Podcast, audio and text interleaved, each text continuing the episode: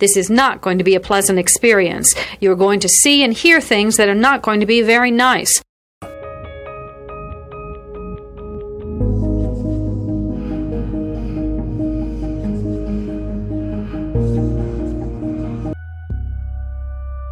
Experts divide serial killing into two general types organized and disorganized.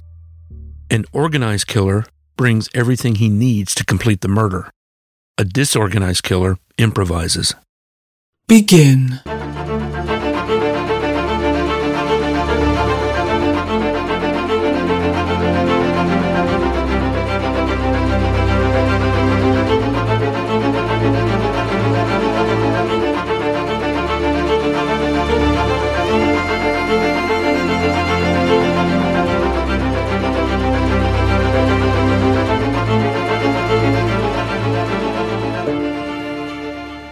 Listener discretion is advised. Mom deserves the best, and there's no better place to shop for Mother's Day than Whole Foods Market. They're your destination for unbeatable savings, from premium gifts to show-stopping flowers and irresistible desserts. Start by saving 33% with Prime on all body care and candles. Then get a 15-stem bunch of tulips for just $9.99 each with Prime. Round out Mom's menu with festive rosé, irresistible berry chantilly cake, and more special treats. Come celebrate Mother's Day at Whole Foods Market. Happy New Year. On the night of September 30th, 1985, 65 year old Jimmy Ferrera was at home alone in Yuma, Arizona. Jimmy was born in May 1920 in Endicott, New York, to Italian immigrant parents. Jimmy was the fifth of eight children. Shortly after Jimmy was born, his family moved to Sacramento, California. After serving in the Coast Guard, Jimmy moved to Los Angeles, California to study acting. Not long after arriving in Tinseltown, he landed his first role in a movie. In 1942, he played the outlaw Billy Clanton in Tombstone, The Town Too Tough to Die. That same year, he had an uncredited role in the western American Empire. Both movies were directed by William C. McGann and they starred Richard Dix. For the next three years, Jimmy had three small uncredited movie roles. In 1945, he landed a credited role in the film Mexicana. Now he was using his stage name, Craig Lawrence.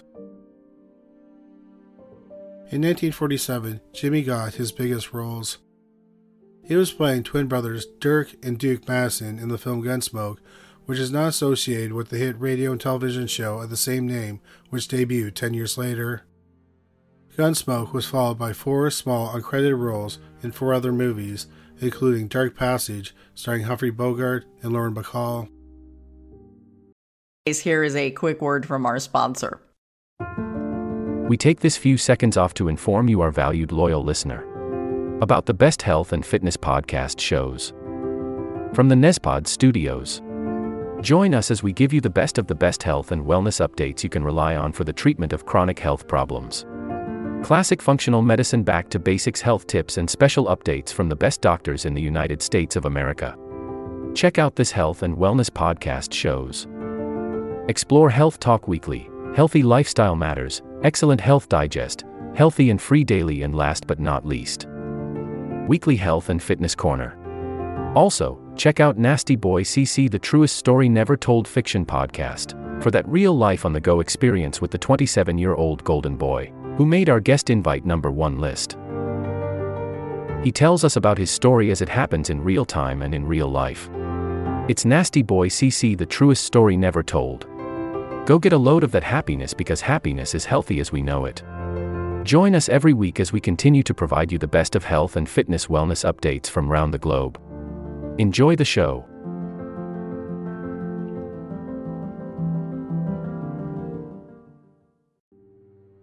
By the end of the 1940s, the roles had dried up. According to Jimmy's niece, one problem was that Jimmy was too good looking. Apparently, John Wayne didn't want to cast him in his movies because he was too handsome. There were rumors that Jimmy had an affair with movie star Rita Hayworth. Without any rules, Jimmy decided to move on from acting. He invested in real estate. Amongst his holdings were two large ranches in Nevada and a popular nightclub in Yuma. Jimmy married for the first time in 1942, but that marriage only lasted a few years. For the next 13 years, he got married three more times. He stayed with his fourth wife for 19 years and they divorced in 1976. None of his marriages produced any children.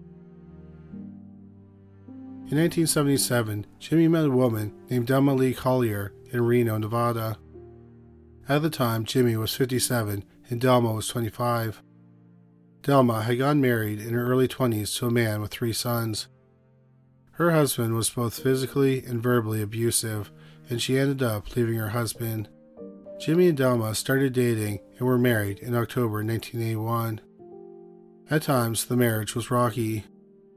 The couple separated in 1984. Both Delma and Jimmy started dating other people. However, they got back together after several months. To celebrate, in the summer of 1985, they went on a two month long trip in an RV. They returned home on September 28, 1985. Shortly after 11 p.m. on September 30th, 1985, a neighbor of Jimmy's called the police.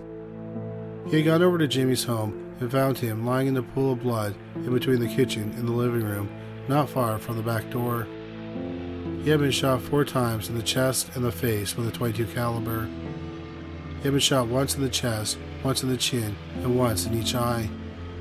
The police looked around the house and they found four spent 22 caliber casings.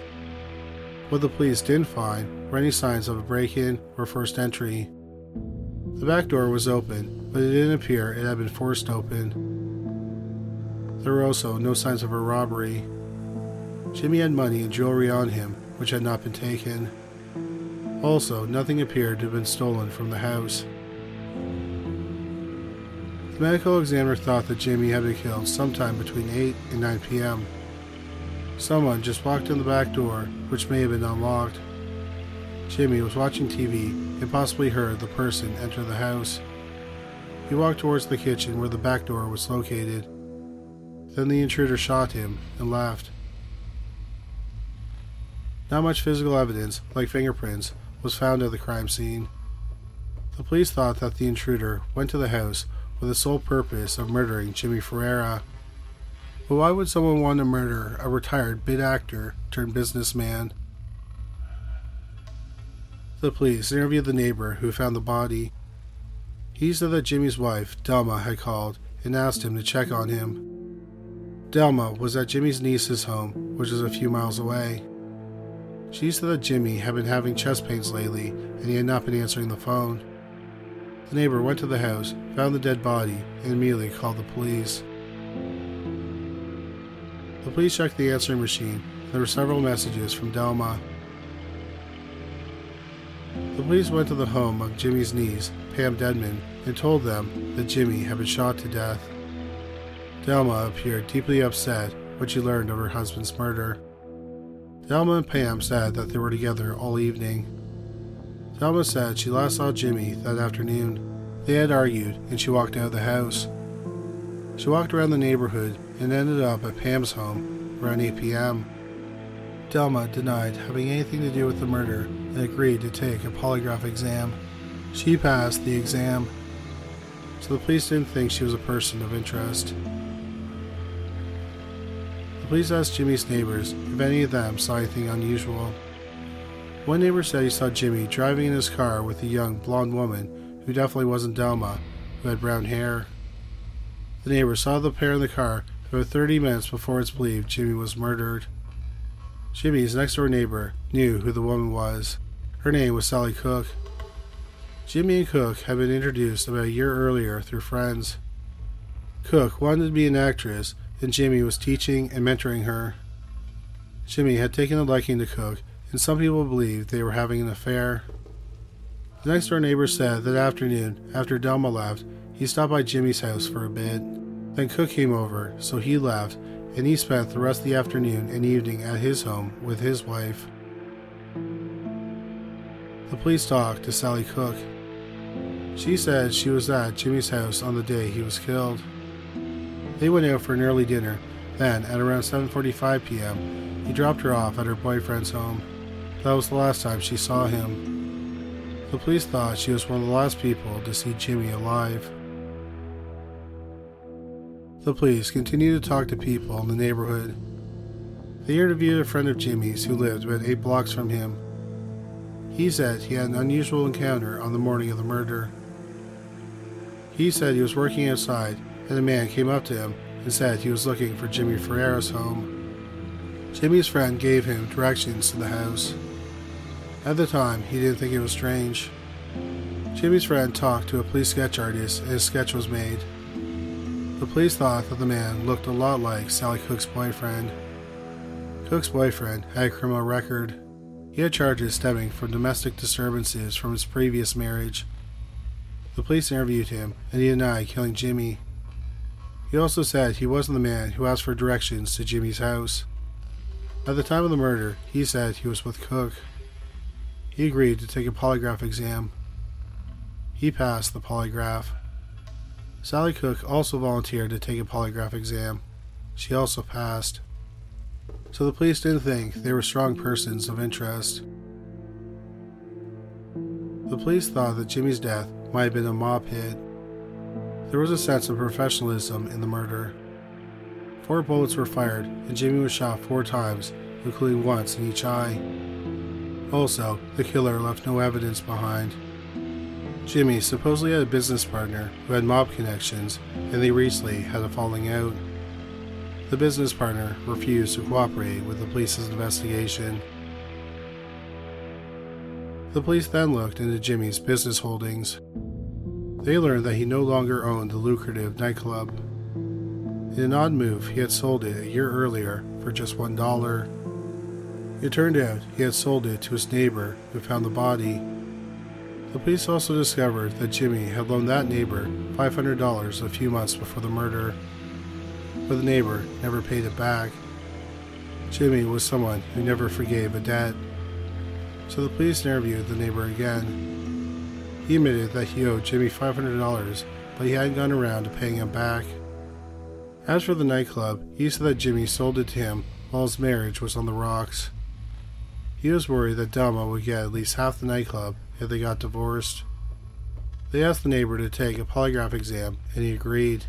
It was determined he was not telling the truth.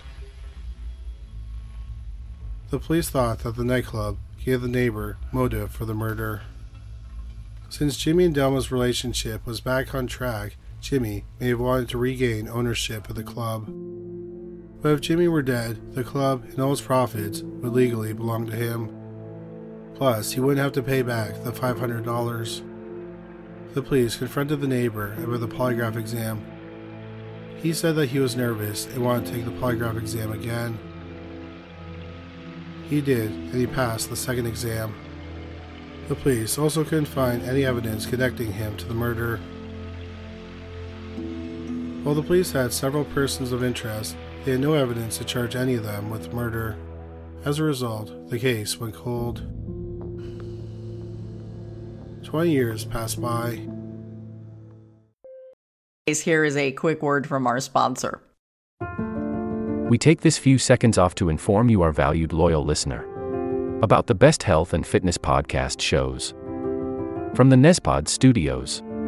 Join us as we give you the best of the best health and wellness updates you can rely on for the treatment of chronic health problems.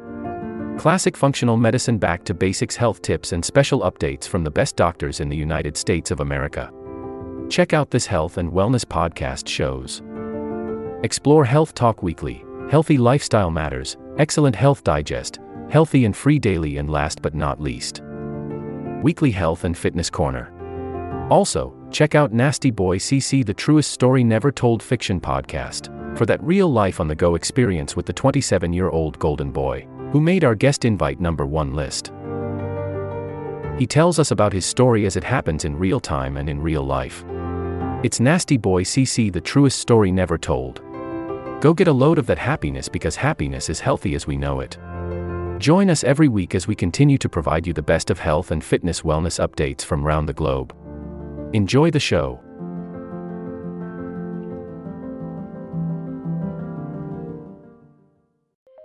In 2006, the murder of Jimmy Ferrera was hopelessly cold. While much had changed in the 20 years since his murder, no new criminal investigation tool like DNA profiling would help solve the case. In fact, there was very little physical evidence. The killer simply walked in, shot Jimmy, then walked out and disappeared into the night. Then, January 2006, the police in Yuma received a surprising call out of the blue. The caller didn't identify himself, but he said he lived in Long Beach, California. Four months after Jimmy Ferrera's murder, his 27 year old nephew, Rick Hostero, visited him. He brought his 21 year old friend, Donald White, with him. Hostero and White had been serving in the Marines and they were stationed in Yuma. The trio had been drinking, and Hostero started to tell him about murder that he and White had committed. He said that both he and White went into Jimmy's home and White had done the shooting. The man said he kept his nephew's secret for 20 years. But then Hostero ripped him off in a real estate deal, so he decided to go to the police. The police decided to investigate Rick Hostero and Donald White. In 2006, Hostero was 47 and he was living in Vancouver, Washington, where he was running a bagel business his parents had started. He was married and had three children.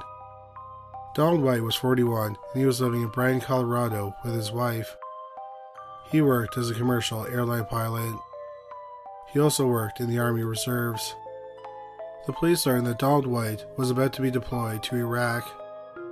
In May 2005, one of the investigators flew to Oklahoma where White was stationed. He was brought into a makeshift interrogation room on the base. After a few hours of interrogation, White confessed. He said he had been living in fear that day for 20 years. He explained that he and Rick Hostero planned out the murder together.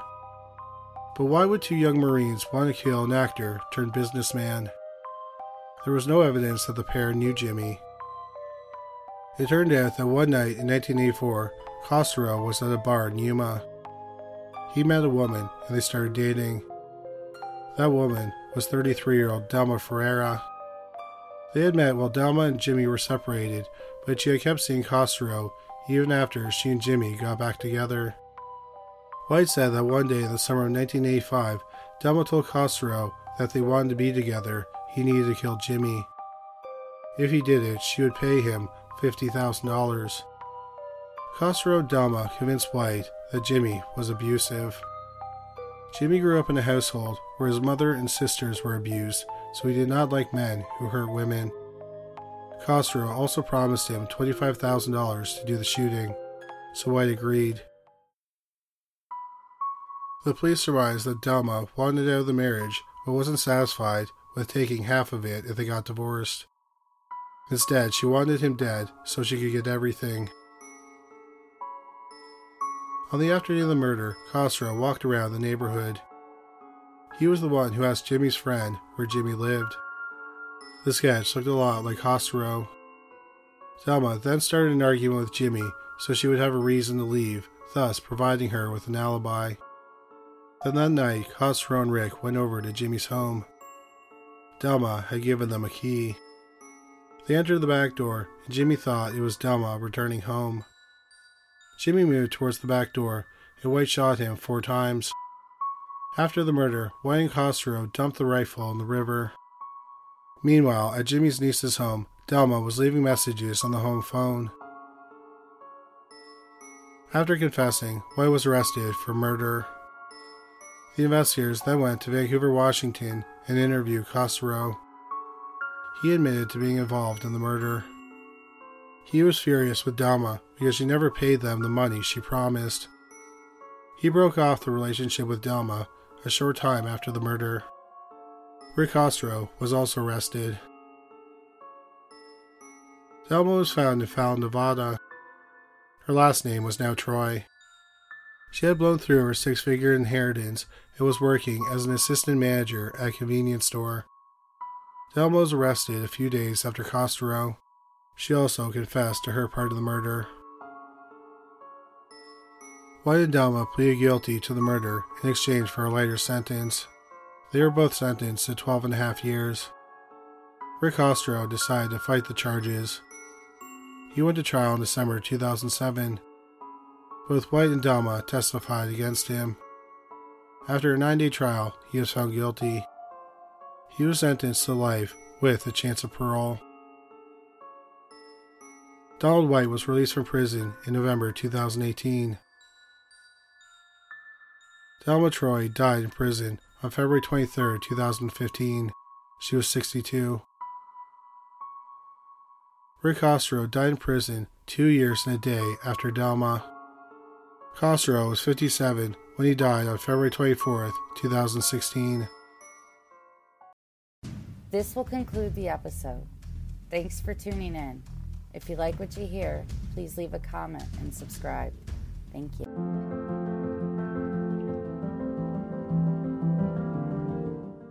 We have a great show today, but first, take a second to make sure you've subscribed to our show wherever you're listening to podcasts. It's the best way to make sure you don't miss any of our episodes. Thanks. This will conclude the episode. Thanks for tuning in. If you like what you hear, please leave a comment and subscribe. Thank you.